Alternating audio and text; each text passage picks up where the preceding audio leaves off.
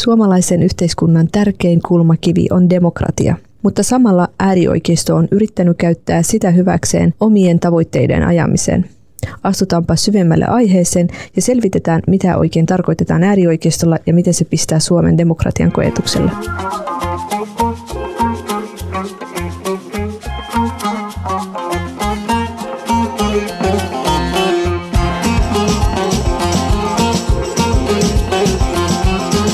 Ihanaa, että olet Rosin kapinallinen kurdipoidin parissa. Mä oon Rosin Birso ja tänään puhutaan äärioikeistosta. Mun tämän päivän vieraana on Oula Silvennoinen. Oula on historian tutkija ja Helsingin yliopiston Euroopan historian dosentti, joka on tutkinut muun muassa suomalaista fasismia ja äärioikeistoa. Hän myös toimii vihreiden varavaltuutettuna Helsingissä. Päivän agendana meillä on juoda lähiteläisten tapaa teetä ja keskustella siitä, että mitä äärioikeistolla tarkoitetaan, mitä yhtenäväisyyksiä äärioikeistolla ja ääri-islamilla on ja miten ääriliikkeiden uhkaa voitaisiin torjua. Oula, tervetuloa. Ilo saada sut tänne keskustelemaan mun kanssa. Kiitos. Aloitetaanko teillä? Aloitetaan vaan teillä. Joo. Mä voin tästä kaataa. Kiitos paljon. Ootko juonut ennen tämmöistä teetä? Olen juonut. Niin tämmöistä, joo. kyllä aikaa Lähi-idässä. Ja... Oh, ihana. Missä lähi No Israelissa kylläkin, mutta mutta en voinut olla välttyä, välttyä joutumasta kosketukseen myös. Joo, mäkin olen ollut siellä. Kanssa. Mä tein sulle tämmöisiä mm, täytettyjä taateleita. Tässä on niin tumma suklaa ja sitten Oi. toi pähkinä maista. Et... No maistan. Onko sä ollut Irakissa tai Iranissa? Niissä kummassakaan en Et ollut. ollut. Joo. Mutta on ollut Egyptissä ja Okei. Azerbaidžanissakin. Okei, mielenkiintoista. Sä oot, no, Israelissa mäkin on ollut, mutta ne kaksi muuta mä en ole ollut. Joo lähi on kyllä tosi mielenkiintoinen mm. paikka ja se historia ja kaikki Joo. politiikka. No. Iraniin mä halusin matkustaa joskus silloin aikanaan, kun Interrailillä olisi päässyt vielä Turkin rajalle saakka, Turkin Iranin. Joo. En mä saanut koskaan viisumia sinne. Irani, okei. Okay. Mm. Mielenkiintoista. Miksi et saanut? Ne oli niin epäluuloisia. Joo. Mä kävin tuolla Kulosaaren lähetystössä siis... hakemassa ja ne vaan pyöritteli silmiä, että mitä sä niin haluat. Joo, se, ne vaikeuttaa tosi paljon. Tuntuu, että kaikki on niin vaikea, tiedätkö? Ne, jotenkin tuntuu, että ne juoksuttaa ihmisiä. No. Mä itse kaipaan tosi, tosi paljon sinne.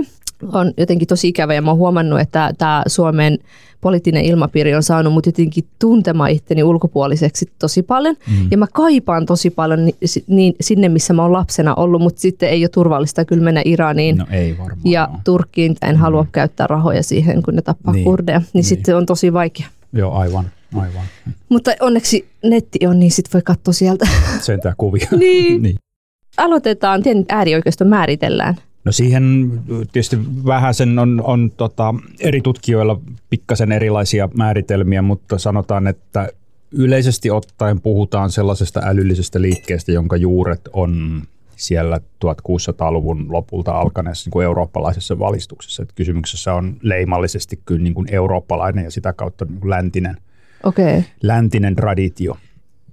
Ö, se aatekokonaisuus, jota niin kuin moderni äärioikeisto edustaa, niin, niin syntyi yhtä jalkaa oikeastaan valistuksen aatteiden kanssa, jotka sitten tuotti 1700-luvulla suuret liberaalit vallankumoukset, eli Yhdysvaltain vapaussodan ja, ja sitten Ranskan vallankumouksen. Mutta et, et koko ajan, vaikka sitten niin kun liberaalit arvot ja liberalismin ajatus ja, ja liberaali demokratia on, on länsimaissa kulkeneet voitosta voittoon melkeinpä, niin koko ajan sen rinnalla on ollut tämmöinen vastakulttuuri, joka, joka sitten äärioikeiston ajattelussa niin ilmenee, joka on ollut nimenomaan siis antiliberaali, autoritaarinen perin.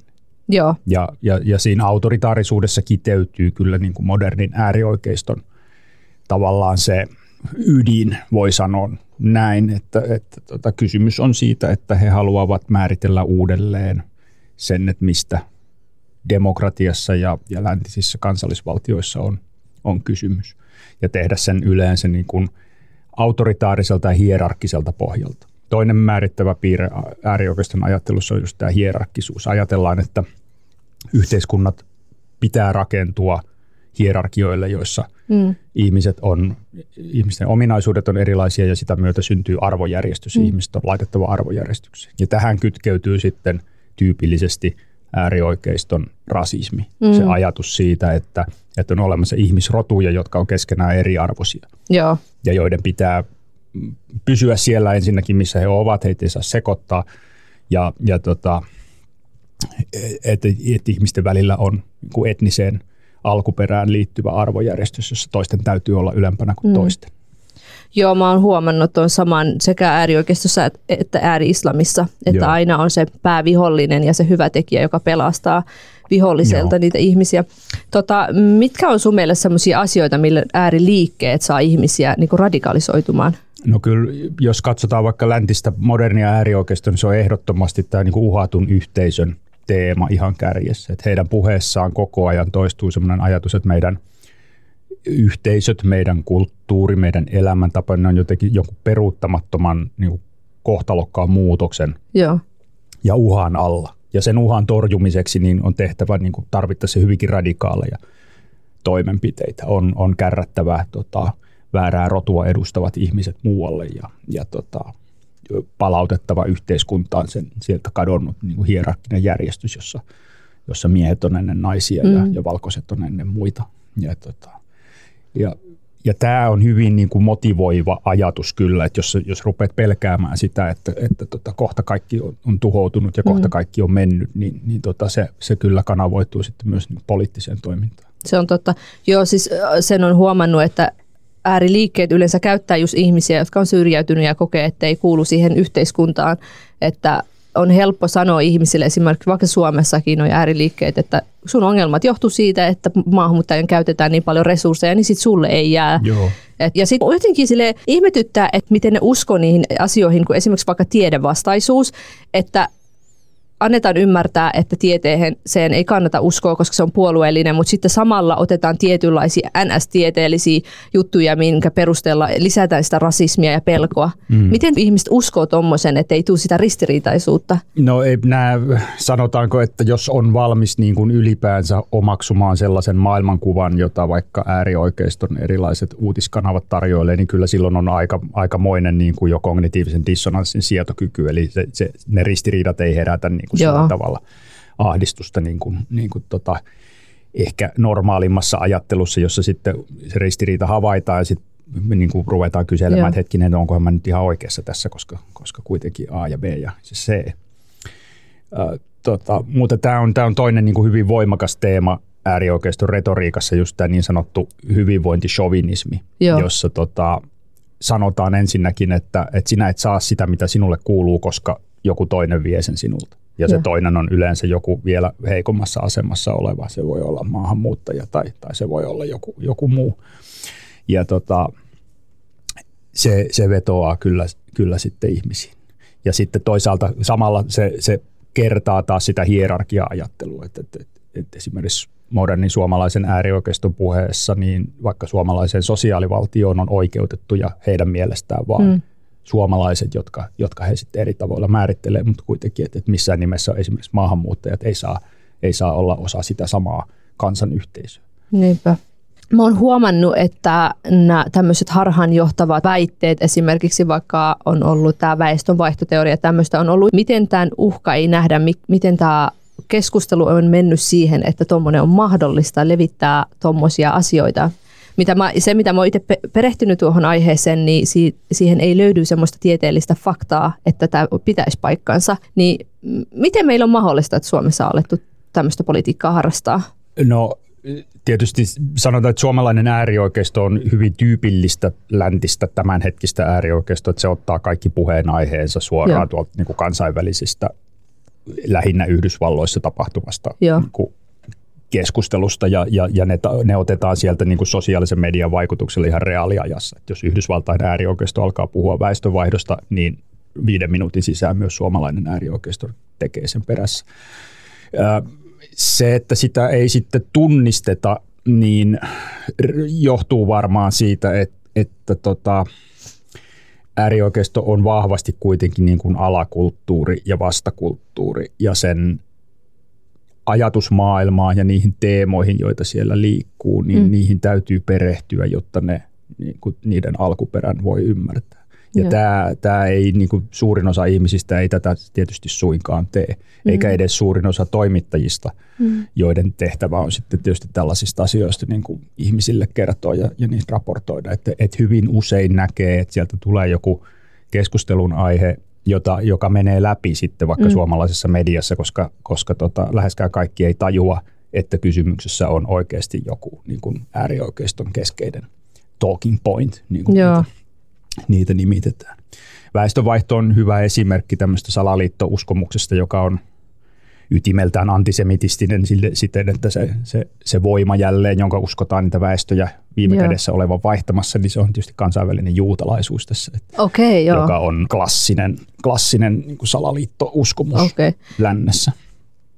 Mutta tota, oli sen tausta sitten mikä tahansa, niin se, se, se ilmastaan jälleen sen uhatun yhteisön mm. retoriikan kautta. Sanotaan, että, että jos ei nyt tehdä hyvin äkkiä jotain, niin meillä on täällä Suomessa väestö vaihtunut, koska ja, ja, ja sinä et enää saa puhua omaa kieltäsi omassa maassa. Siis näin silleen yllätyksenä millään tavalla, että itse on nähnyt Suomessa, toki siis pakko sanoa, että eihän nyt kaikki todellakaan suomalaiset ole rasisteja tai niin kuin kohtelee mitenkään eriarvoisesti, mutta on kuitenkin nähnyt, itse mä oon asunut pohjoisessa, siellä niin kuin se rasismi näkyy ja se maahanmuuttovastaisuus näkyy tosi selkeästi ja sen huomaa aina, kun uutisoidaan jotain negatiivista maahanmuuttajista, niin sen, sen kun sä kävit kaupassa, sua katsottiin pahalla ja ö, töissä ei puhuttu sulle, niin kuin esimerkiksi asiakkaat ei välttämättä puhunut mulle, vaan puhuttiin mun yli mun pomolle. Että näin tuu silleen mulle yllätyksenä, mutta silti jollain tavalla mä oon yllättynyt tai en mä tiedä, ehkä pettynyt siihen, että miten meidän poliittinen ilmapiiri on mennyt siihen, että tämmöisiä keskusteluita on niin kuin tosi vahvasti,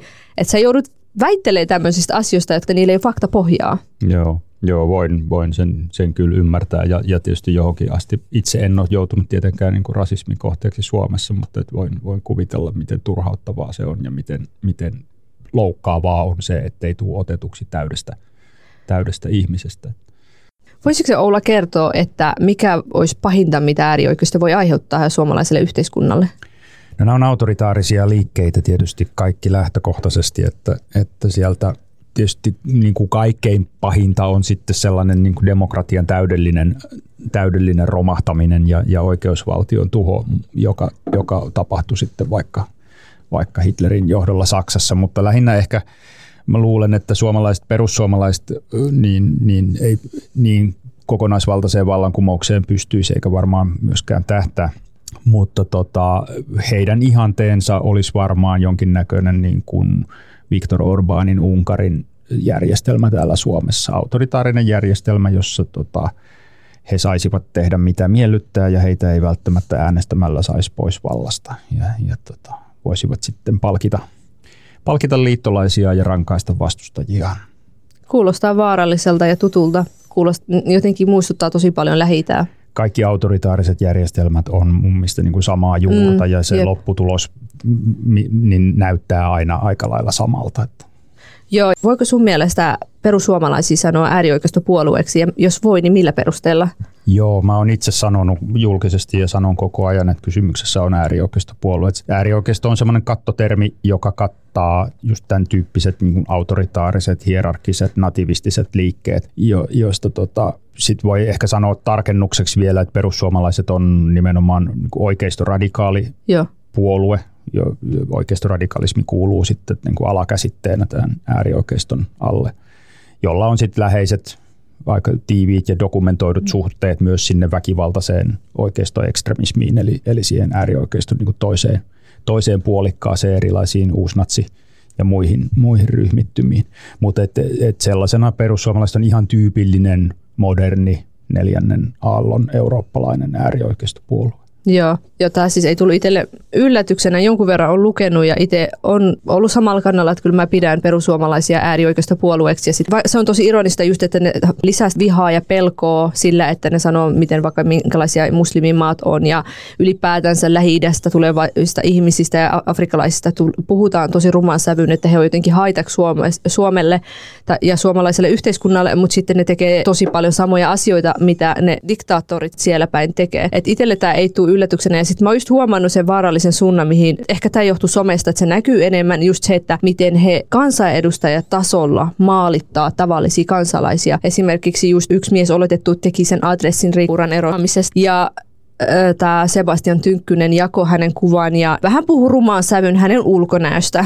Ja silloin kun mä katsoin sitä twiittiä, siinä oli 300 000 näyttöä. Ja sitten mä näin tämän ympäri netissä, kun ihmiset jakoo sitä ja haukkuu sitä miestä.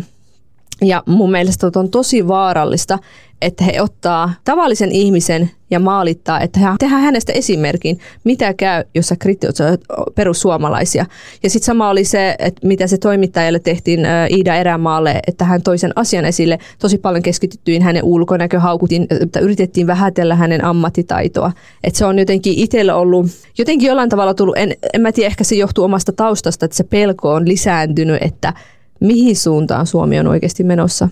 Joo, tämä on tietysti ihan toimintatapana hyvinkin tyypillinen, että kaiken tämmöisen häirinnän tarkoituksena on pelotella ja, ja vaientaa just ne niin kuin kriittiset äänet ja, ja, ja erilaiset vastustajat, että ja he käyttää siinä sellaisia keinoja, joita niin kuin moderni mediaympäristö mahdollistaa, erityisesti siis sosiaalinen media, joka on niin kuin mahtava kiusaamisen väylä. Mm. Et sinänsähän niin kuin se, se, mitä he tekee, niin se ei millään tavalla eroa siitä niin kuin vaikka koulun pihalla tapahtuvan ei, lasten välisen kiusaamisen mekaniikasta ja siitä, että miten se toimii. Se, se, se menee sen, täsmälleen sen saman, saman logiikan mukaisesti. Mutta tota, mut huolestuttavaa on, mä oon ihan samaa mieltä siitä, että, että, että eihän tällaista pitäisi sitten enää niin kuin – kansanedustajatasolla eikä, eikä alemmillakaan mm. kuntatasoilla esiintyä, mutta tota, perussuomalaiset nykymuodossaan on niin vahvasti sosiaalisessa mediassa organisoitunut ja, ja tavallaan syntynytkin puolue, että mm. tota, et he ei niin kuin mitenkään pääse eroon niistä toimintatavoista, jotka, eikä he edes halua päästä mm. eroon niistä toimintatavoista, jotka on, on tota, tuonut heidät ensin yhteen ja sitten nostanut jotkut heistä myös niin kuin politiikassa Joo.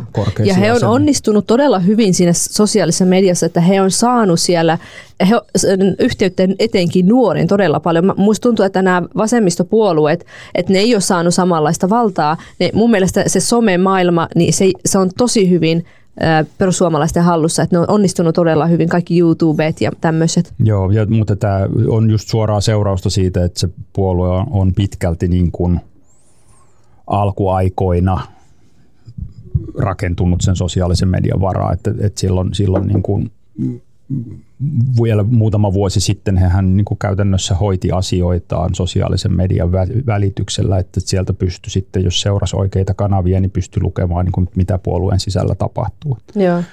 Et tota, ja, ja tämän seurauksena he on olleet niin kuin, he on olleet ennen kaikkea sosiaalisen median aikakauden tuote ja sen takia niin kuin askeleen tai kaksi edellä kaikkia, kaikkia mm. muita niin kuin perinteisiä toimijoita tässä.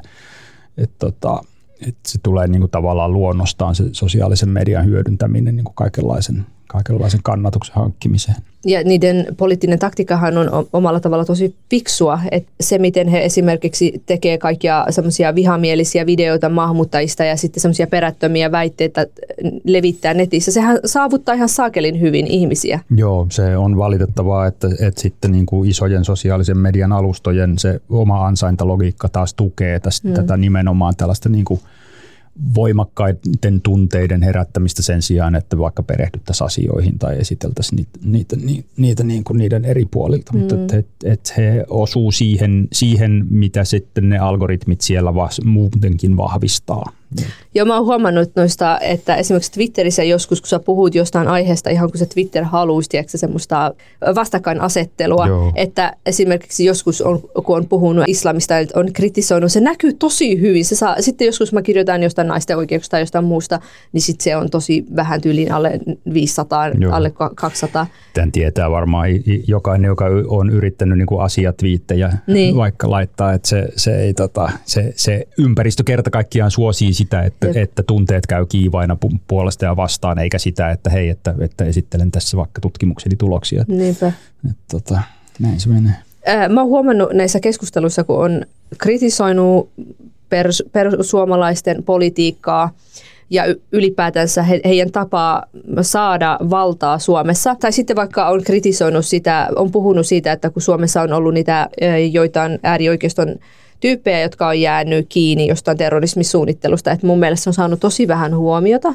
Ja sitten kun sä puhut näistä, niin aina tulee, että jo äärivasemmisto on myös mm-hmm. vaarallinen. Mm-hmm. Niin kiinnostaisi tietää, että onko äärivasemmisto samalla tavalla olemassa kuin äärioikeisto Suomessa ja sitten onko siitä uhkaa Suomessa, niin kuin Suomen yhteiskuntaa? No, suojelupoliisi julkaisi juuri raporttinsa niin kuin Suomen kohdistuvista sisäisistä uhista, joissa nyt äärivasemmisto ei ollut mikään tekijä ja, ja, ja sekin johtuu ihan siitä, että ei meillä tämän hetken Suomessa ole niin kuin oikein minkäänlaista äärivasemmistoksi kuvaittavaa tai luokitettavaa liikehdintää. Joo. On meillä ollut historiassa, että, että on meillä sisällissodan jälkeen pitkään ollut, ollut tota, äärivasemmista, joka hankki Suomeen aseellista vallankumousta, mutta mm. että, että siitä on nyt kyllä jo aika kauan aikaa, että, että tämän hetken suomalainen kumouksellinen kommunismi on jakautunut kahteen tai kolmeen keskenään tappelevaan pikkupuolueeseen. Eihän se, ei se ole mikään sisäinen uhka, mutta äärioikeistolle on hirveän tärkeää niin esittää mm. asia mm. ikään kuin näin olisi, koska sillä tavalla he voivat sitten oikeuttaa oman toimintansa ja oman retoriikkansa. Sen takia he siihen koko ajan vetoaa. Sen takia he puhuu niin herkeämättä kommunisteista, joita Suomessa nyt on ehkä kourallinen. Joo. Joo, siis mä oon huomannut just, että tuota äärivasemmisto-termiä käytetään tosi paljon. Ihan oikeastaan kenen tahansa kanssa, että jos sä kritisoit perussuomalaisten politiikkaa tai mitä vaan perussuomalaiset sanoo, että jos sä puhut ihmisoik- vaikka seksuaali- ja sukupuolivähemmistöjen oikeuksista, niin sä oot aina äärivasemmista. Joo. Taktiikka tunnetaan whataboutismina, jossa Joo. keskustelu yritetään kammeta yhtäkkiä johonkin ihan muualle. Että tuota. Mutta sä oot sitä mieltä, että äärivasemmisto ei ole uhka Suomeen? Ei, Joo. kyllä kannattaa lukea vaikka, että mitä suojelupoliisi sanoo Joo, mä itse asiassa itse niin, lukenut. Mitä, mitä, ne, oli... mitä ne sisäiset uhat oikeasti on. Että, että meillä on vaikka tällä hetkellä tosiaan kaksi käynnissä olevaa terrorismirikostutkintaa, eikä ne kyllä molemmat kumpikaan liity äärivasemmistoon, vaan ihan toiseen suuntaan. Nimenomaan. Ja mä, musta olisi jotenkin tosi tärkeää, että näistä asioista, näitä asioita tuotaisiin vähän enemmän, just vaikka toi Supon raportti. Että mun mielestä olisi hyvä, että kansalaiset olisivat jotenkin enemmän tietoisia siitä, koska sitten kyllä jo jossain lehdissä kirjoitetaan sitä, mutta mun mielestä se on tosi vähäinen, koska suuri osa ei tiedä edes oikeasti, ketkä on uhaksi tälle suomalaiselle yhteiskunnalle. Joo, näin se on. Tietysti mediatutkimuksessa jo kauan aikaa sitten havaittu sellainen niin kuin piirre läntisissä yhteiskunnissa, että osa ihmisistä eristäytyy niin normaalilta tiedon välitykseltä ja, ja vaikka tämän kaltaiselta niin kuin viranomaistiedolta. Ja sen sijaan käpertyy, he, he niin kuin välttää uutisten lukemista ylipäätänsä ja käpertyy etsimään niin kuin tietonsa yhteiskunnasta sitten joltain muilta kanavilta, joita, joita tyypillisesti tarjoilee sitten tällaiset erilaiset äärioikeiston niin kuin propagandaröörit ja. tai jotkut Venäjän propagandaa toistelevat toistelevat kanavat, joista kyllä sitten, jos, jos seuraa vain niitä, niin, niin maailma rupeaa hyvin äkkiä näyttämään hyvin kummalliselta. Joo, ja, varmasti. Tota, ja tämä on tietysti taustalla sitten vaikka, vaikka sellaisille ilmiöille kuin QAnon muutama vuosi sitten vielä voimissaan ollut niin kuin salaliitto uskomus, joka levisi Yhdysvalloista sitten ympäri, ympäri länsimaiden. Ja, ja tota, Voiko se kertoa siitä? Mä en ole varma tiedä. No, QAnon oli nimimerkki, joka, joka tota, tämmöiselle keskustelupalstalle alkoi lähettää semmoisia kryptisiä viestejä, joissa hän antoi ymmärtää, että hän on sisällä niin kuin Donald Trumpin hallinnossa ja hänellä on niin kuin merkittävää tietoa siitä, että mitä, mitä tapahtuu okay. ja mitä, mitä tulee tapahtumaan jatkossa. Ne viestit oli niin vaikea tulkita, että, että niiden ympärille syntyi sitten semmoinen – kulttimainen niin kuin seuraajakunta, joka sitten yritti arvailla, että mitä hän sieltä nyt sitten seuraavaksi tulee. Joo. Ja tota, sitten hyvin äkkiä, kun, kun tämä oli niin kuin Yhdysvalloista lähtenyt liikkeelle, niin, niin sitten, sitten näitä rupesi näkymään myös Suomessa näitä Joo. QAnonin tunnuksia tai sen, sen tota, tätä tunnuslausetta where we go one, we go all. Ja, ja tota, no niinhän siinä sitten kävi, että, että Trumpista Trump hävisi vaalit eikä palannut presidentiksi niin kuin QAnon oli, oli ennustanut ja nyt se, nyt se liike on sitten aika alamaissa, mutta ei se tarkoita sitä, että nämä ihmiset olisi järkiintynyt, vaan he etsivät vaan sitten jonkun toisen, toisen salaliitto-uskomuksen, jota, jota seurata ja johon, johon uskoa. Joo.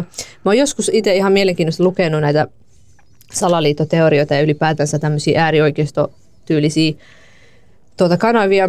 Ja kyllä siinä niin kuin tosi harmaa se maailma on, että siinä tulee semmoinen tosi masentava, kun sä luet niitä juttuja, niin tuntuu, eh, totta, onneksi itse osaa vähän kriittisesti suhtautua siihen, mutta sitten mä voin kuvitella, että ihmiset, jotka lukee päivästä toiseen tämmöisiä, että se kyllä maailma muuttuu harmaksi ja masentavaksi, mihinkään ei voi luottaa. Mm-hmm. Vallanpitäjät on valehtelijoita ja kaikki korruptoituneita. En mä nyt sano, että korruptiota ei olisi, mutta kuitenkin, että se on niin äärimmäisyyksiin vedetty. Joo. Meillä on nyt aika paljonkin tutkimusta kyllä sitten niin kuin näistä salaliitto-uskomuksista ja niihin uskovista ihmisistä. Ja, ja sitten toisaalta, että vaikka asia on näin, niin kuin, niin kuin sanot, että maailma rupeaa näyttämään – niin kuin masentavalta sellaiselta, niin kuin, että siellä temmeltää sellaiset voimat, joista, joista uutisissa ei kerrota. Joo. Mutta että samaan aikaan nämä tämmöiset uskomukset niille, jotka niihin alkaa sitten tosissaan uskoa, niin ne on, ne on voimaannuttavia, koska, mm-hmm. koska siinä vaiheessa, kun itse omaksut sen maailmankuvan, niin sinustahan tulee yksi niistä, joka onkin perillä siitä, mitä maailmassa todella tapahtuu, ja, ja sinä tavallinen ihminen, joka olet plärännyt vaan jotain Facebookia ja saanut kaiken tämän selville, niin sinä oletkin yhtäkkiä niin kuin sitä jonkinnäköistä niin kuin kognitiivista eliittiä. Ja tähän perustuu varmaan hyvin pitkälti näiden uskomusten niin kuin viehättävyys ja vetoavuus ihmisten keskuudessa. Siis itse asiassa kun toista sanoit, niin toi on muuten totta. Mäkin olen kuullut noita, että kaikki muut on lampaita ja ne ei ymmärrä, mitä tässä maailmassa tapahtuu. He tietää asioita, mitä kukaan muu ei tiedä ja että mihinkä ei kannata uskoa. Kaikki, mitä sä tiedät, on väärin, mutta mm. he tietää sellaisia asioita, Aivan että mitä sä et tiedä. Joo. Et joo, toi on kyllä toisaalta totta, että niillä tulee vähän semmoinen tosi itsevarma olo, että he on niinku ne hereillä olevat ihmiset ja me joo. muut ollaan niinku nukku, niinku lampaita ja ei niinku tiedosteta, Just mitä näin. meidän ympärillä tapahtuu. Ja sitten samaan aikaan nämä, nämä niinku uskovaiset muodostaa sosiaalisia yhteisöjä sekä somen kautta, että sitten lopulta ihan saattaa olla ihan fyysisesti ja, ja tota, että se saattaa olla heille niinku hirveän merkityksellinen mm. kokemus, että he on mukana jossain tämmöisessä liikkeessä, jossa ymmärretäänkin, Totta. mitä maailmassa todella tapahtuu tapahtuu ja jossa on, tulee uusia ystäviä ja, ja koetaan niin kuin merkittäviä tunteita. Et, et, et sitä ei niin kuin sillä tavalla ei kannata myöskään aliarvioida, mutta et se niin kuin näiden uskomusten vetoavuus ei ole siinä, että ne olisi e, niin kuin älyllisesti koherentteja, joo. mutta siinä, että sieltä tulee niin kuin muita asioita. Joo. Siis joo, tuo on kyllä totta, että kyllähän ne voimaantuu siitä itselle se maailma näyttäytyy tosi masentavana. Kaikki, mitä sun ympärillä on, on valetta ja vaan tietty porukka tietää, mitä maailmassa on aina tapahtunut, mitä me ei tiedetä. Et ehkä se, joo, varmasti se monella tavalla voimaannuttaa heitä, kun he kuuluu mm. porukkaan pari vuotta sitten, jos muistat, niin tuossa Rautatien torilla oli semmoinen mielenosoitusleiri, jota Joo. piti tämä Suomen kansa ensin porukka, joka ja. itse asiassa oli alun perin vasta mielenosoitus tälle tota, turvapaikanhakijoiden oikeus Aha, elää ja. mielenosoitukselle, mutta sitten nämä pysyy siellä lopulta kauemmin siellä Rautatientorilla, tämä Suomen kansa ensin telttaleiri. Ja tota, et si, siinä oli minusta hyvä esimerkki siitä, että sitä toimintaa veti oikeasti se, että et he, nämä ihmiset, jotka oli siinä mukana, he sai olla mukana jossain niin sosiaalisessa yhteisössä, mm. jonka he koki varmaankin merkittäväksi, että he, he oli jollain suurella asialla ja, ja tota, he sai uusia ystäviä ja oli, yeah. oli toimintaa jokaiselle päivälle ja, ja he saattoivat kokea, että he on niin kuin mukana jossain merkittävässä prosessissa. Ja, si, siitä mun nähdäkseni tuli se, se niin kuin sen, sen toiminnan viehättävyys, ei siitä, yeah. että muuten, vaikka ulkopuoliset nauro. Mutta ei ollut sama tapaus, missä se ää, eräs mielenosoittaja tapetti. Ei, ei, ei ollut. Ei. Se, se oli sitten se uusi, uusi natsin suorittama pahoinpitely Niin joo, niin totta, joo. niin olikin. Joo, joo. Mutta, tota, näin. Se, mikä mua kiinnostaa, mistä mä haluaisin jutella, on se, että kun äärioikeisto ja ääri-islamilla on paljon yhteneväisyyksiä, heille molemmilla on hyvis ja pahis, ketä vastaan ne taistelee, ja ne käyttää toisia ääri-islamilla on se länsimaalaiset arvot, länsimaalaiset, kaikki, jotka ei usko islamiin, ne on niin vääränlaisia ja vaarallisia. Ja sitten taas äärioikeisto, kaikki minun näköiset, kaikki muslimit, kaikki tummemmat on niin vaaraksi suomalaiselle yhteiskunnalle. Ja he molemmat, molemmat samalla tavalla käyttää näitä ihmisiä, jotka ei voi hyvin, pystyy levittämään sitä omaa propagandaa ja niin kuin, että saa niitä ihmisiä uskomaan niihin omiin, niin kuin niiden valheisiin, että ihmiset radikalisoituu. Niin osaako sanoa, että mitä yhteneväisyyksiä ääri-islamilla ja äärioikeistolla on? Mä en ole sillä tavalla mikään islamismin eri, erikoisasiantuntija, mutta, tota, mutta kyllä tämä autoritaarisuus on tietysti se pää, pääpiirre, joka oikeasti yhdistää heitä hyvin vahvasti. Että se, Joo. Ja sellainen voimakas näkyy siitä, että yhteiskunnassa täytyy, täytyy olla hierarkia sukupuolten välillä, ehkä rotujen välillä, uskontojen välillä ja kulttuurien Joo. välillä. Et, et, et sen takia itse asiassa läntinen äärioikeisto siinä, missä se käyttää kyllä niin kuin islamia yleensä ja, ja muslimien maahanmuuttoa mm. niin kuin uhkakuvina, niin se kuitenkin toisaalta myös ihailee sitten nimenomaan islamisteja, joilla, joilla on heidän mielestään niin kuin monet arvot kuitenkin kohdallaan, yep. koska he, he, se islamistien ihanne yhteisö on se hyvin samannäköinen kuin äärioikeiston ihanne yhteisö. Että kummassakin on, on tota, akat hiljaa ja, Just ja, se, ja, tota, niin.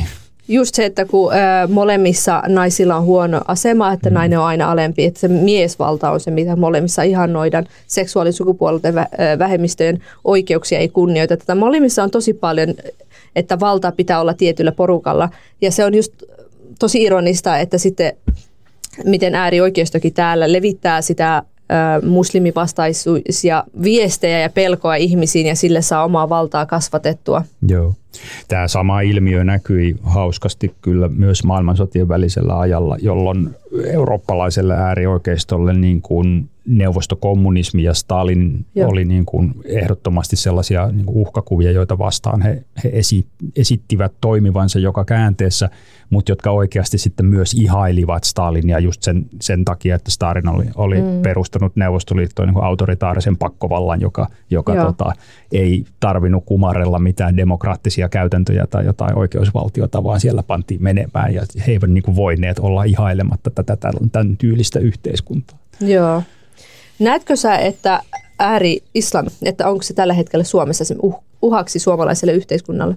No ei ääri-islam sinänsä, mutta tietysti sellaiset uskontulkinnat saattaa motivoida mm. totta kai sitten niin kuin yksittäisiä henkilöitä tai pieniä ryhmiä väkivaltaan, että se, sellaisena sillä, sillä aina on niin kuin potentiaalinen Joo. uhka. Musta mikä tahansa sellainen niin kuin aate, joka perustuu siihen, että tota, toiset on vähempi arvoisia ja, ja heitä vastaan voidaan käyttää väkivaltaa, niin kaikki sellaiset, niiden pitäisi olla niin semmoisia, että ne, ne, ne tota, herättää, niitä kannattaa pitää sitten silmällä. Joo, mä oon samaa mieltä. Äärioikeiston uhka Suomessa on paljon isompi mitä ääri-islamiin. Ainakin näin mä oon ymmärtänyt. Joo, mä totta kai. Et eihän meillä niinku varmaan ääri-islamilaisiksi määriteltäviä henkilöitä ole kovinkaan paljon. Että, mutta sen sijaan meillä on kyllä äärioikeistolla niinku vankkaa vankkaa kannatusta ja vaikutusvaltaa ihan hallitusta myöten. Nimenomaan. Ja just niin kuin sä sanoit, että mä, mä oon samaa mieltä mun mielestä, toi on aihe, joka on todella tärkeä, ja siitä pitää puhua ja pitää oikeasti ottaa tosissaan, että ei saa niin kuin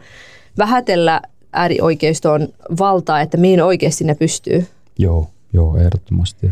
Mä luin jossain tutkimuksessa, on todettu, että sillä on yhteyttä, että jos nuo oikeistopuolueet, populistiset puolueet levittää semmoista muka, mukalais, äh, mielistä propagandaa ja semmoisia rasistisia viestejä, että se edistää semmoisia pienten äärioikeistopuolueiden terrorismia.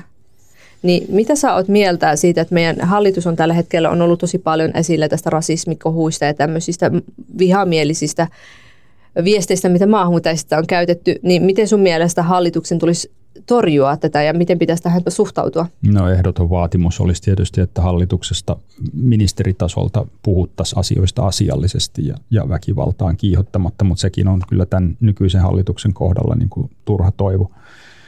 On semmoinen käsite kuin stokastinen terrorismi, joka tarkoittaa lähinnä sitä, että, että tota, kun on tilanne, jossa, jossa sitten vaikka eri tavoin yllytetään ja kiihotetaan väkivaltaan tai annetaan ymmärtää, että esimerkiksi maahanmuuttaja on vähempi arvoinen, niin aina sieltä löytyy sitten joku, joka ottaa sen tosissaan ja, ja oikeasti myös tekee jotain. Niinpä. Anders Breivik Norjassa oli hyvä esimerkki just tällaisesta niin kuin some, somessa radikalisoituneesta mm. ihmisestä, joka sitten lähti toteuttamaan näitä fantasioita, joita – joita niin kuin samansuuntaisia juttuja oli, oli tota, siellä levittäneet hyvin monet, jotka itse eivät olleet valmiita väkivaltaa. Mukaan lukien mua Jussi Halla. Joo. Oula, miten teknologiayritykset voi auttaa torjumaan radikalisoitumista ja vihan lietsomista verkossa? Mm. No nehän voisi auttaa torjumaan sitä hyvin merkittävästi, mutta valitettavasti se on, se on heille niin kuin liian houkutteleva ansaintamalli ollut tähän Joo. saakka, että sitä korkeintaan ollaan torjuvinaan tai tehdään vähän se jotakin, mutta, mutta sitten ei muuteta sitä niin kuin vaikka algoritmien perustoimintalogiikkaa kyllä mun nähdäkseni niin kuin, se ongelma on tietysti se, että nämä yritykset on usein niin kuin, sijaitsee Euroopankin ulkopuolella, mm. eikä niihin voida suoraan niin kuin vaikuttaa, mutta kyllä Euroopan unioni on kooltaan jo sellainen toimija, että se voi sitten, voisi halutessaan panna, panna näitä, näitä tota, pakottaa heitä muuttamaan politiikkaansa. Olisiko sun mielestä se sananvapauden, mikä se on, rajoittamista, että puututtaisiin siihen, minkälaisia viestejä ihmiset verkossa levittää että mistä nämä asioista ne saa puhua. Koska mä oon itse törmännyt tähän, että kun mä oon sanonut, että mun mielestä teknologiayritysten pitää ottaa vastuuta, että he ei saisi antaa äärioikeusto käyttää tuon tavan levittää niitä vihamielisiä viestejä ja kaikkia niin propaganda- ja salaliitoteorioita, niin sitten mulle on sanottu, että jos esimerkiksi Twitter alkaisi puuttumaan siihen, minkälaisen twiitin mä laitan, vaikka se olisi vihamielinen, niin joidenkin mielestä on sananvapauden rajoittamista. Mitä sä oot mieltä mm, tästä? No, no Twitter nyt nykyiselläänkin kuitenkin sitten silloin tällöin aina ni, niihin puuttuu ja, ja, ja vaikka sulkee tilejä, jotka sitten, sitten loukkaa niin kuin Twitterin tämän hetken äärimmäisen niin löysiä omia standardeja, että, että se, se ei ole niin kuin mikään keskustelu oikeasti, että, että, että tota, onko tässä nyt kysymys jostain sananvapauden rajoittamista? No tietysti on, mutta sananvapaus on suhteellinen perusoikeus, että sananvapauteen vetoamalla et voi loukata toisia niin kuin absoluuttisia mm. perusoikeuksia ja, ja sen, siihen perustuu myös Suomen ja kaikkien muidenkin niin länsimaiden lainsäädäntö sananvapauden suhteen, että niissä on, on määritelty asioita, joita, joita et voi sanoa ja vedota sananvapauteen. Että et, et kenelläkään ei ole oikeutta yllyttää rikoksiin tai, tai, tai niin kuin Suomen lain mukaan ei vaikka ei ole oikeutta kiihottaa kansanryhmää vastaan. Siitä joutuu vastaamaan sitten oikeudessa. Ja se, se on totta kai se on eräänlainen sananvapauden rajoittaminen, mm. mutta, mutta niistä sananvapautta pitääkin rajoittaa, koska väitän, että ei yksikään näistä – niin sanotuista absoluuttisen sananvapauden kannattajista sitä oikeasti kannata, vaan johonkin he, hekin vetäisivät rajan.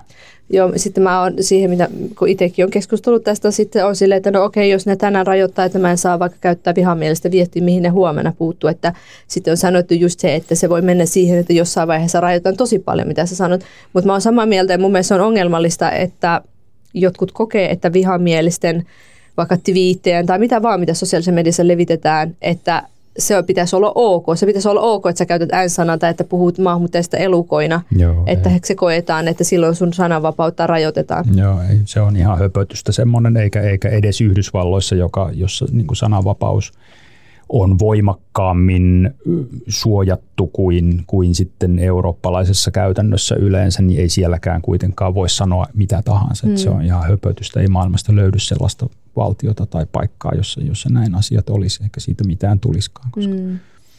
Itse toivon, että tähän kiinnitettäisiin huomiota, että ö, noi teknologiayritykset sitten, ja jos he ei itse ole halukkaita, että ihan globaalisesti voisi olla lakeja, joka pakottaa heitä toimimaan eri tavalla, kun mun mielestä se on tosi ongelmallista, että tuossa somemaailmassa miltei kaikki on mahdollista, kaikki vihalietsominen, naisten maalittaminen ja ylipäätänsä tämmöinen on tosi ok. Ja ihmiset voi vapaasti harrastaa tämmöistä. Joo, joo mä oon ihan samaa mieltä, että, mutta että, että sit me, meidän on katsottava, niin kuin siihen ei Suomen valtion voimavarat yksin riitä, mutta että Euroopan unioni on sitten semmoinen toimija jo maailmalla, jota myös noiden teknologian jättien on vähän sen, vähän sen pakko kuunnella. Joo. Et tota, Twitter on tietysti vielä, jos siihen sen verran voi palata, niin sille surullinen esimerkki siitä, että ennen kuin tämä nykyinen omistaja sen, sen hankkija alkoi muuttaa käytäntöjä, niin se oli kuitenkin mennyt koko ajan niin kuin parempaan suuntaan. Et siellä oli ryhdytty sitä sisältöä moderoimaan ja heittämään sieltä kyllä ihan järjestelmällisesti ulos näitä, jotka oli siellä vaan lietsoakseen vihaa. Mm. Ja nyt ne on melkein kaikki palanneet takaisin. Että. Mm. Joo, ja sitten se on, mäkin palaan tähän takaisin sen verran, että on jotenkin ironista, kun ihmiset puolustaa tätä Twitterin nykyistä omistajaa, että hän on sallinut, että Twitter on paljon vapaampi, että se voit vapaammin puhua asioista. Aikaisemmin ei ole pystynyt, mutta että, että, että se sananvapaus toteutuu paremmin. Mutta ymmärtääkseni äh, Twitter jossain maissa, missä on muutenkin diktaattori, että hei, ainut mahdollisuus olisi Twitter, että jossain vaiheessa, esimerkiksi Turkissa mun mielestä oli, että jonkin aikaa Twitter oli kiinni. Joo, joo. Niin miten tämä niinku toteutuu, tämä sananvapaus, jos se on niin vapaa, ihmiset voi sanoa mitä vaan, mm. niin miksi maissa, jos se olisi todella tärkeä he, niiden ihmisten saada äänensä kuuluviin, niin miksi heidän kohdalla se Joo. ei toimi? Aivan, että vaikka Kiinan tai, tai Turkin tai Iranin kaltaisissa niin. maissa kyllä osataan sitten sulkea somea sit silloin, kun se rupeaa niin. muuttumaan. Niin Egyptissään se koettiin tietysti, että se oli pitkälti niin kuin pitkälti niin kuin somen, somen kautta synnytetty se, se tota, Egyptin edellinen vallankumous, mutta että nykyhallinto on ilmeisesti ymmärtänyt sitten ottaa taas tiukemman linjan. Joo. Mitä sun mielestä yhteiskunnan tasolla voitaisiin tehdä, että vastuttaisi äärioikeistoa ja ylipäätänsä ääriliikkeitä ja sitten edistetäisiin demokratiaa? Mm, ne, on, ne on valtavia, valtavia kysymyksiä. Kyllä tietysti kaikki lähtee sitten kansalaisista itsestään, että, tota, että jos, jos kansalaiset eivät uskalla sanoa, että, että me ei tämmöistä hyväksytä ja mm. me, meidän nimissämme tämmöistä ei tehdä, niin ei sitä sitten kyllä todennäköisesti tee kukaan muukaan ja se jää, jää tehottomaksi. Että, et, et siinä, on, siinä on se niin kuin kaiken perusta, mutta tota, meidän täytyy tietysti kiinnittää entistä enemmän huomiota siihen, että niin kuin liberaalin demokratian perusarvot ja, ja peruskäytännöt säilyy koskemattomina. Ennen kaikkea niin kuin oikeusvaltio ja kaikki mitä siihen liittyy. Se, että, että, että Suomi pysyy maana, jossa viranomaisten toiminnan on perustuttava lakiin aina. Ja jossa se, jos, silloin, jos se ei sitä tee, niin silloin se voidaan tuomioistuimessa haastaa tämä on hyvin tärkeä. Autoritaariset hallinnothan on tyypillisesti pyrkineet purkamaan juuri tämän niin, kuin niin sanotun vallan kolmijakoasetelman, jossa on riippumaton tuomioistuinlaitos, Joo. joka sitten lainsäädännön kautta tai sen avulla valvoo hallintoa ja johon, johon voi vedota hallinnon toimista. Ja tämän, tämän he pyrkii niin kuin katkaisemaan, jotta, jotta sitten hallinnon toimista ei voi vedota yhtään mihinkään joka tarkoittaa sitä, että kansalaiset altistuu yhä enemmän mielivallalle. Mm. Niin ja sitten mitä enemmän jotain asioita toistetaan uudestaan ja uudestaan, vaikka mikä valhe se olisi, niin siitä tulee normaalia ja totuus. Näin siinä käy joo, että se on, on tietysti kannattaa perehtyä vaikkapa kansallissosialistisen Saksan historiaan, että, että sieltä näkee kyllä nämä niin kuin autoritaarisen vallanoton niin kuin kaikki menetelmät ja, ja, tota, ja, ja sitten sen, sen karmeat lopputuloksen kyllä miten sä neuvoisit, että tavalliset ihmiset, vai esimerkiksi minä, mitä mä voisin tehdä, että mä voisin, tai ylipäätänsä mitä ihmiset voi tehdä, että ne voisi olla valppaita, kun äärioikeisto ja ylipäätänsä ääriliikkeet käyttää manipulatiivisia keinoja, miten niitä voi välttyä, miten olla hereillä ja sitten ylipäätänsä miten oma toiminta voisi olla semmoista, että se edistäisi sitä dialogia ja että jotenkin omalla toiminnalla pystyisi tekemään tämän asian eteen jotain? Mm. No dialogista tietysti ensimmäisenä on sanottava se, että, että dialogia voi olla vain silloin, jos on kaksi osapuolta vähintään, jotka haluaa keskustella oikeasti, eikä, eikä esimerkiksi niin, että toinen yrittää keskustella ja toinen koittaa vaan sitten tota, paasata siihen päälle jotain propagandaa. Että se, semmoinen ei ole dialogia eikä semmoisessa kannata olla myöskään mukana. Että, että se, se niin kuin dialogi ei suinkaan ole mikään ratkaisu kaikissa Joo. tilanteissa, vaan sitten täytyy, täytyy koittaa tunnistaa ne tilanteet, joissa jotain aitoa dialogia yleensä voi käydä. Ja tota, mutta toinen on sitten tietysti tämä, että, että suomalaisen yhteiskunnan voima, niin kuin kaikkien vapaiden yhteiskuntien voima on kansalaisyhteiskunnassa siihen, että, siinä, että kansalaiset on asioista kiinnostuneita ja järjestäytyy, liittyy mm. yhteen ajamaan asioita vaikka yhdistysten tai, tai eikä niiden tarvitse olla edes yhdistyksiä, vaan riittää joku porukka ja. ajamaan asioita, että ei saa olla välinpitämätön siitä, mitä ympärillä tapahtuu ja, ja, ja tota, ei, saa, ei saa jättää niin kuin toisten päätettäväksi asioita. Niinpä. Suosittelen myös poliittista aktiivisuutta, vaikka, mutta se on sitten jokaisen, jokainen voi itse miettiä, että mikä se niin kuin itselle sopiva tapa Niinpä. olla aktiivinen kansalainen on löytää.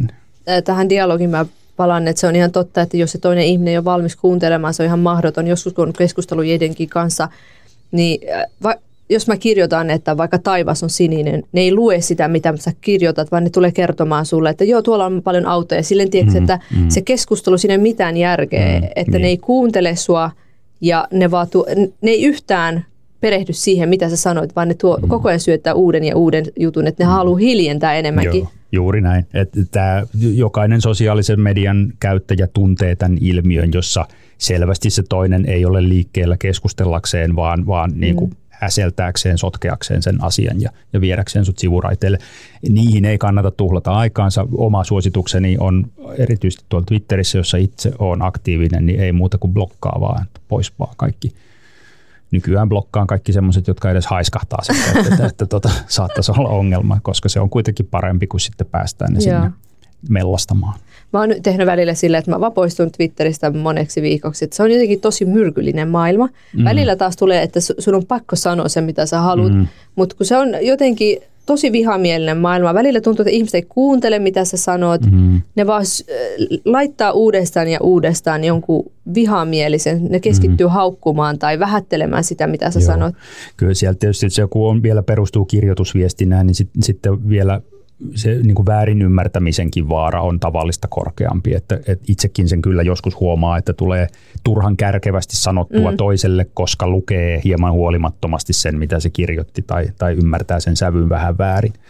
Ja, et, tota, sekin vielä lisää sitä, mutta, mutta tota, jokaisen pitää niin kuin myös sosiaalisessa mediassa itse miettiä se, että mitä on valmis sietämään, eikä tarvitse sietää sit sellaista, minkä kokee raskaaksi. Et siellä ei tarvitse olla, jos Niinpä. sen kokee vaikeaksi. Ja se ei tota, siellä kenelläkään mitään velvollisuutta olla läsnä. Niinpä. Joo, siis samaa mieltä, että ei, ei todellakaan kannata olla siellä, että jos tulee millään tavalla ahdistava olo ja sitten ylipäätänsä Joo. jos tulee jotain tuommoisia vihamielisiä viestejä, pitäisi vaan äh, blokata. Mä en ole vielä blokannut ihan kaikkia. Välillä tulee tosi asiattomia juttuja, että silloin mä oon blokannut, mutta mm. sitten vaan poistuu sieltä somemaailmasta. Joo. Se on jotenkin ihmiset unohtaa olla ihmisiä ja käyttäytyy tiedätkö, asiallisesti. Jotenkin tuntuu, että ne ei ymmärrä, että kyllä ne sanatkin voi satuttaa. Totta kai. Joo.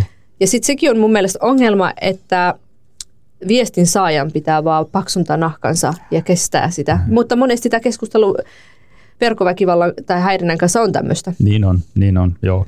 Mä oon blokannut varmaan nyt jo tuhansia Oho. tilejä, koska mä blokkaan niitä joka päivä just ottaakseni niin kuin happea pois siltä, siltä häirintäkoneistolta. Että tota, ja suosittelen kaikkia muitakin tekemään niin, koska se poistaa sit sieltä ja. näitä niin kuin puhtaasti häirintään perustettuja tilejä – joilla, jo, jo, joilta menee sitten se mahdollisuus päästä vaikka kommentoimaan jotain mun juttua. Niin okay. No sä varmaan saat paljon, kun sä puhut tosi paljon äärioikeistosta. Mm, joo, joo, tietynlaista roskaa tulee, mutta mua suojelee edelleen se, että mä satun olemaan mies, niin joo, sit se on ei tule sitä huorittelua. Et se, se on, se on niin kuin iso juttu, mutta tota, mut silti joo. Ja, mutta olen huomannut sen, että sit kun blokkaa paljon ja blokkaa systemaattisesti, niin tota, se rauhoittuu se, se okay. meno siellä hyvin, hyvin äkkiä. Okei. Okay. Mä oon joitain tosi, niin kuin, jotka on mennyt, ollut tosi epäasiallisesti. Joskus on lähetetty jotain tosi epäasiallisia kuvia, että mä oon niitä blokannut, mutta mm. sitten näiden kanssa mä oon vaan ollut välittämättä. Mutta ehkä pitää vaan blokata itsekin. Niin, kyllä mä suosittelisin sitä, koska sit se on myös niin kuin toisten käyttäjien suo, suojelemista. Että niin. tota, et, et kysymys ei ole vain sinusta, että et vaikka... Et, niin, tota, ja se, sillä on ihan oikeasti aika nopeasti ne vaikutukset kyllä sitten näkyy. Mä haluaisin puhua siitä, kun moni meistä maahanmuuttajataustaisista haluaa ja puhuu näistä mm, vähemmistön sisällä tapahtuvista epäkohdista. Mutta se on todella vaikea puhua, koska vähemmistön kuuluvat voi kokea jotenkin uhaksi tai että sä pilaat heidän maineen tai muuta vastaavaa. Että sä, sä saat heiltä kuraniskaan. Sitten toinen on se, että sä joudut varomaan, että sä et pelaa äärioikeiston pussiin. Ja tämä on tosi hankala että tämä keskustelu käytetään hyväkseen. Esimerkiksi kun me puhutaan naisten oikeuksista, eihän äärioikeisto, esimerkiksi perussuomalaiset, eihän niitä kiinnosta pätkääkään tehdä niillä asioilla mitään, eihän ne konkreettisesti mitenkään paranna maahanmuuttajataustaisten naisten asemaa, he lisää vasta rasismia, mutta sitten kun sä sanot jotain, se sun sanomiset käytetään hyväkseen. Osaisitko sä sanoa jotain neuvoja, miten me voitaisiin puhua niin, että me tullaan kuulluksi, mutta me, me ei pelattaisi äärioikeiston pussi?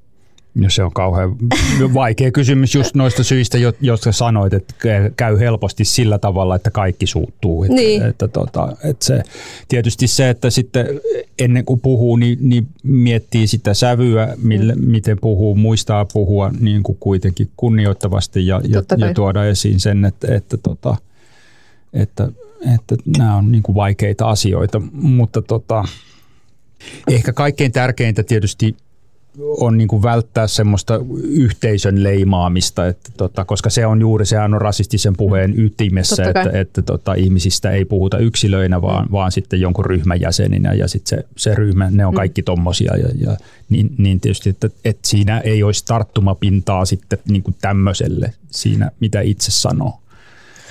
Toi on todella vaikea, koska mä itse just teen silleen, että mä välttelen sanomasta vaikka, että kaikki mahmutenaiset kokee tätä tai kaikki musliminaiset. Mm.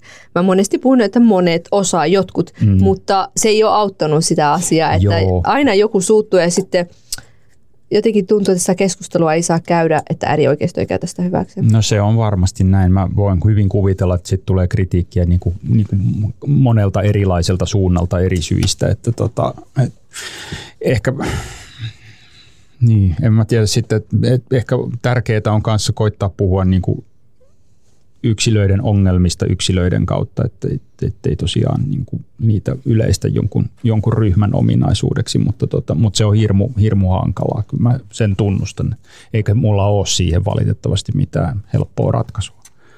Joo, no, se on kyllä todella vaikea aihe, että en tiedä miten tota voi, noita keskusteluja voi käydä, että sä et pelaa persujen tai muiden äärioikeistoryhmien pussiin. Ja se vaikeuttaa tosi paljon, koska itselle esimerkiksi naisten oikeudet on tosi tärkeitä. Ja mun mielestä me ei ajeta naisten oikeuksia, kun ne käytetään poliittisien agendaan hyväksi jatkuvasti. Mm. Että naiset oikeasti unohtuu. Mm. Sitten on tietysti se ehkä, ehkä pitää sen viestin sävyn sille, että, että puhuu naisten oikeuksista eikä puhu varsinaisesti ketään vastaan, mutta, mm. tota, mutta totta kai se joissain tapauksissa sitten kyllä laimentaa sitä varsinaista viestiä. Mutta, mutta tota. Ja, mun, ja sitten se myös, että on vaikea puhua naisten oikeuksista jossain tilanteessa pelkästään semmoisena, että sun on pakko tuoda, että mitkä asiat vaikuttaa siihen. Joo, no, joo, niin se, se vaikuttaa niin. siihen keskusteluun tosi paljon ja vaikeuttaa sitä. Joo. Mutta joo, tämä on asia, mikä mua, on mieti, en ole, äh, mua ja mun monia ystäviä on mietittänyt, että miten me voidaan puhua tästä aiheesta, koska mä oon äärioikeistoa vastaan, mutta mä oon kaikkia siitäkin vastaan, miten naisia alistetaan ja kohdellaan huonosti, viedään naisten oikeuksia ja seksuaali- ja sukupuolivähemmistön oikeuksia, mutta sitten tuntuu, että se on tosi vaikea puhua niistä aiheista, kun sun sanoja käytetään sua vastaan, että niin kuin perussuomalaisetkin esimerkiksi ne käyttää niitä sanoja hyvä, tota, hyväkseen ja lisää sitä rasismia ja pelkoa samalla sua ja sun näköisiä ihmisiä kohtaan, että se on tosi vaikea. Se on vaikea, joo, ja, ja tämä asia valitettavasti on just niin kuin sanot, ja, ja tota, et, eikö siihen niin kuin mitään nopeita ratkaisuja on näköpiirissä, mutta tota, mutta onneksi tietysti julkinen viestintä on semmoinen laji, että siinä kehittyy paremmaksi, mitä mm. enemmän sitä tekee, oppii varomaan semmoisia ainakin ilmeisimpiä – sudenkuoppia ja, ja tota, asettelemaan sanojaan sillä tavalla, että niihin, niihin ei sitten, niitä, niitä on vaikeampi väännellä ja vääristellä ja käyttää hyväkseen johonkin muihin tarkoituksiin. Mm. Mutta, siltä ei ikinä voi kokonaan suojautua, etteikö sua voida vaikka vaikka irrottaa asia yhteydestään jotain, jotain sanomistaan ja saada se näyttämään pahemmalta, semmoiselta niin pahan tahtoiselta vääristelyltä, Jep. niin siltä ei voi sillä tavalla loputtomiin suojautua, muuta kuin olemalla hiljaa, mutta sehän ei ole nyt Ei todellakaan, se ei ole vaihtoehto. Mm. Joo, todellakin samaa mieltä. Ja just, että joidenkin aiheiden kohdalla se, sä pystyt olemaan neutraalimmin ja välttellä tiettyjä sanoja, mutta sitten joissakin, mm. joskus sen on pakko vähän tarkemmin joo, selittää. Joo, joo. Ja se sitten vaikeuttaa monella tavalla sitä puhumista. Joo, mutta ehkä sitten kannattaa kanssa kuitenkin muistaa se, että et, et suurin osa ihmisistä ei kuitenkaan ihan niin pölvästä ja ole, mm. etteikö ne ymmärtäisi, mitä, mitä sanotaan. Ja, ja tota, ei ne, vaikka, vaikka joku sitä sun viestiä lähteekin vääristelemään, niin ei se nyt välttämättä uppoa kuin ihan, ihan joihinkin. Mm. Että, tota, että antaa jättää ne sitten sinne omiin mehuihinsa ja tota, puhuu kuitenkin pelkäämättä niistä asioista, joita itse pitää tärkeinä. Se on ihan totta. Siinä vaan tulee hirveä paine, kun ei halua lisätä rasismia omia kohtaan ja sitten samalla haluaisi, että vaikka esimerkiksi naisten oikeuksista, kun puhutaan, että ne asiat muuttuisi, että täällä asuvat, vaikka, vaikka esimerkiksi täällä asuvat maahanmuuttajataustaiset tytöt ja naiset pystyis elämään tasa-arvoisempaa elämää, mutta sitten samalla sä haluat puhua myös siitä, että täällä on rasismia ja sä et halua lisätä sitä rasismia omia kohtaan. Se on älyttömän vaikea. Se on aikamoinen, aikamoinen viidakko, joo, että, että ei, ei siellä helppoa suunnistaa. Ei. Kiitos Oula tosi paljon tästä mielenkiintoisesta ja valaisevasta keskustelusta. Ää, voidaan lopettaa pikkuhiljaa. Meillä oli vähän nyt säätöä ton tekniikan kanssa. Tänään ollaan keskusteltu äärioikeiston mahdollisista uhista, perussuomalaisten harjoittamasta politiikasta ja miksi olisi tärkeää vastustaa äärioikeistoa. Toivottavasti tämä jakso herätti ajatuksia ja auttoi hahmottamaan äärioikeiston ilmiötä paremmin.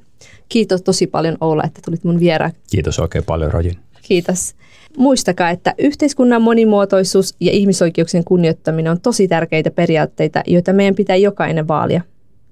Kiitos kun olit siellä. Nähdään seuraavassa jaksossa. Hei hei! Hei hei! Heippa!